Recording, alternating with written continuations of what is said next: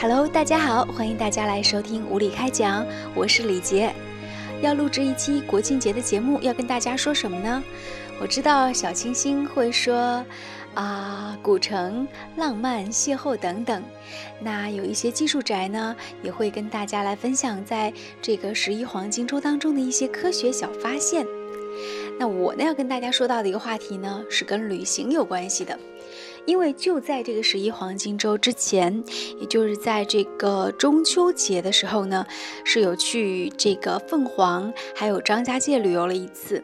因为有了这些旅游的经历，所以呢，也会有很多旅行当中的故事要分享给大家。不过呢，我在节目当中首先想跟大家来分享到的是关于旅行当中，哎，一定要注意的一些事项。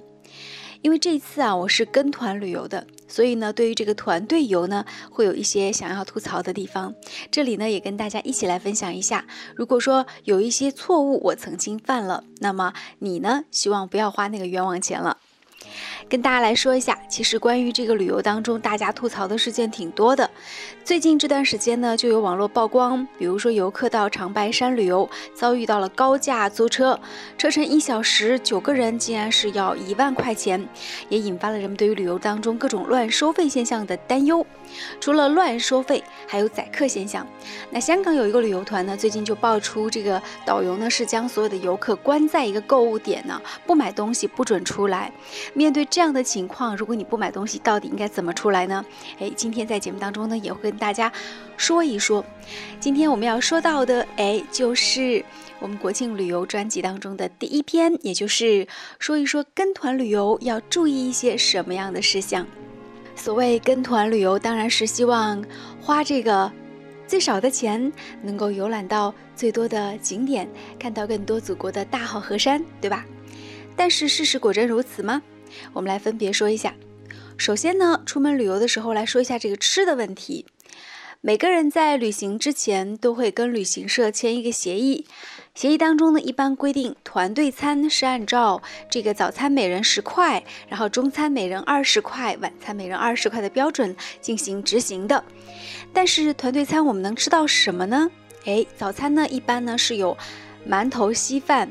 还有呢，就是一个标准配备的，就是一个鸡蛋，每个人有一个，这是早餐十块钱吃到的东西。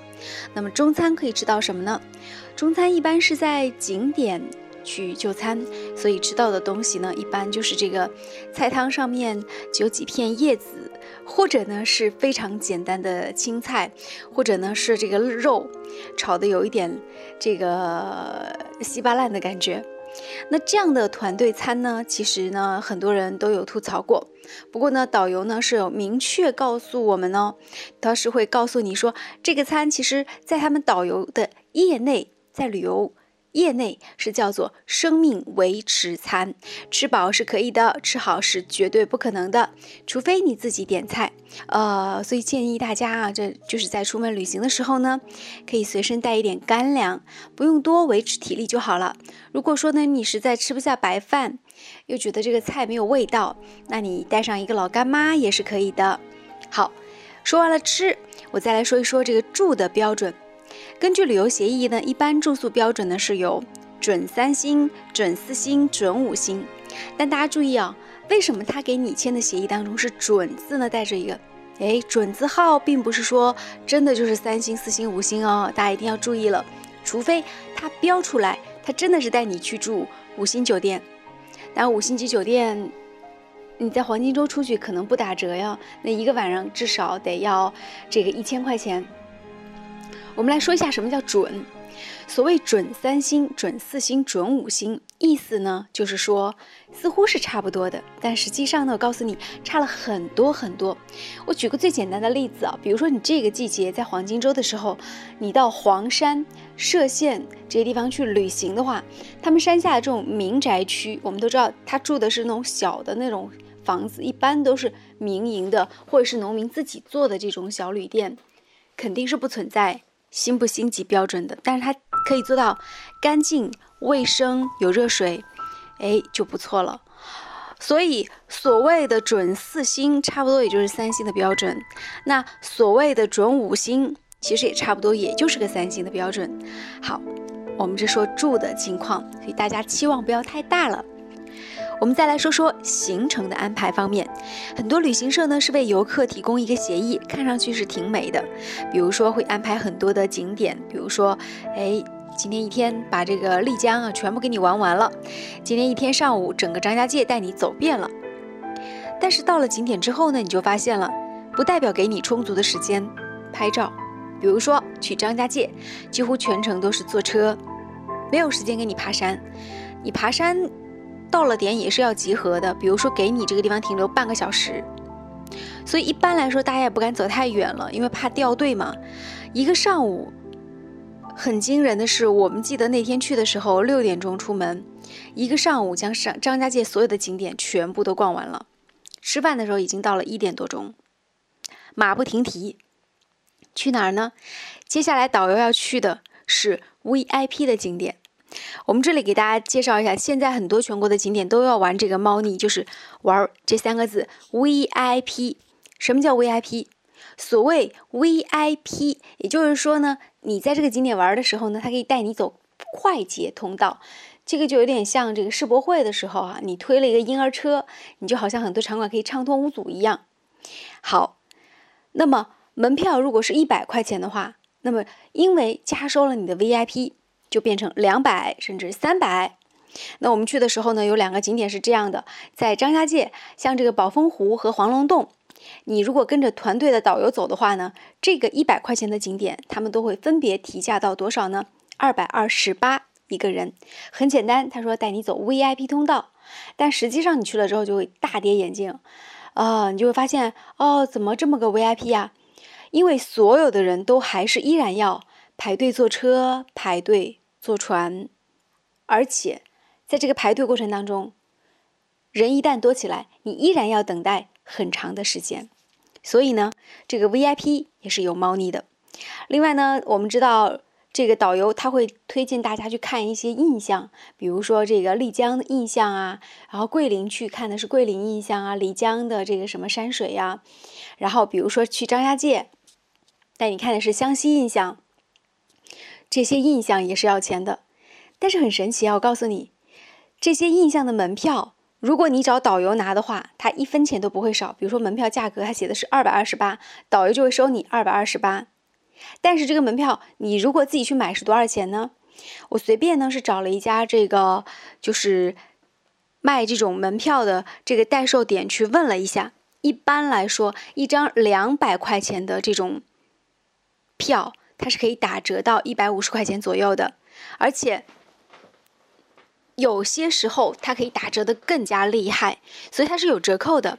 那么你出了这个完整的价格，在导游那里买票，实际上你相当于是变现又给他送钱了。好，出来玩就是开心嘛，嗯，所以导游也会告诉你说啊，这个购物景点你多少还是要买一点的。到了购物的景点。那么时间会变得异常充裕起来，我们会感觉到在这个景点啊，好像打仗一样。可是到了购物店，没有人催你快一点。比如说在云南、贵州、湖南，你会发现满大街都是银饰店、玉器店，导游会主动过来帮你还价。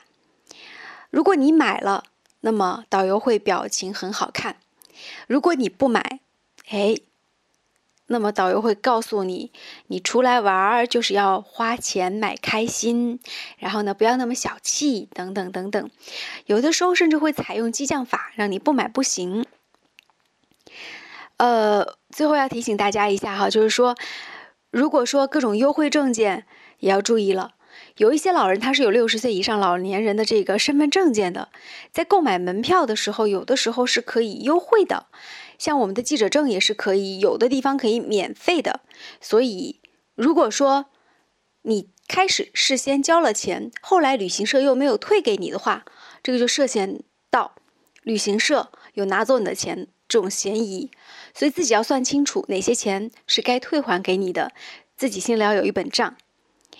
我们再来介绍一下，就是在出门，尤其跟团的时候。导游、司机的电话一定要记清楚了，不然的话你可能就会掉队。另外住酒店呢，现在大部分的这个景区的酒店啊，它是不提供一次性的洗漱用品的，所以自己要自带。当然，你如果实在不自带这个毛巾，在楼下的小超市买一条也不会很贵。电吹风这种东西，一般来说呢，酒店服务台有，你就不用自己带，找他可以借用一下就可以了。还有就是一些购物的景点，怎么样才能出来呢？这里有一些小窍门，比如说你知道你要去进店，要去听讲座了，好，这个卖东西的卖刀或者卖药。那你可以这时候突然说：“哎呀，你肚子疼的不行了，就出去上洗手间，这样就方便溜出来。”如果说你没有溜出来的话，那很有可能到最后，你逛到最后就觉得不买都不好意思了。现在很多购物点是这样的，就是从你进门开始是产品介绍，然后接下来整个一层楼底下的一层楼全部都是卖商品的，而且很有可能它反反复复出现的就是那么几款商品，最后你感觉自己不买都不行。在景区当中呢，最后要提醒大家，如果遇到不合理的收费，要适当的懂得拒绝。如果实在起到了一些冲突的时候呢，就可以拨打一部电话，就是由当地的这个区号加上当地的这个三幺五进行消费者权益的维护和投诉。这就是我们在国庆节和大家分享到的出门旅行需要注意的一些事项。出门旅行啊，还每个人还是希望自己都能够玩好，所以呢，尽可能啊，就是不要和导游之间呢起特别直接的冲突，因为这样呢可能对大家都不好。那你退一步，我退一步，反而能够多玩的开心一点点。当然，如果是自驾游玩的朋友呢，也有一些要注意的地方。不过呢，这期节目当中呢，我们就不多说了。自驾呢，最重要的还是要注意交通安全，另外呢，要注意停车。要停到合适的位置，不然的话也会给自己带来一些不一样的麻烦哦。好，我们就说到这里吧，再见。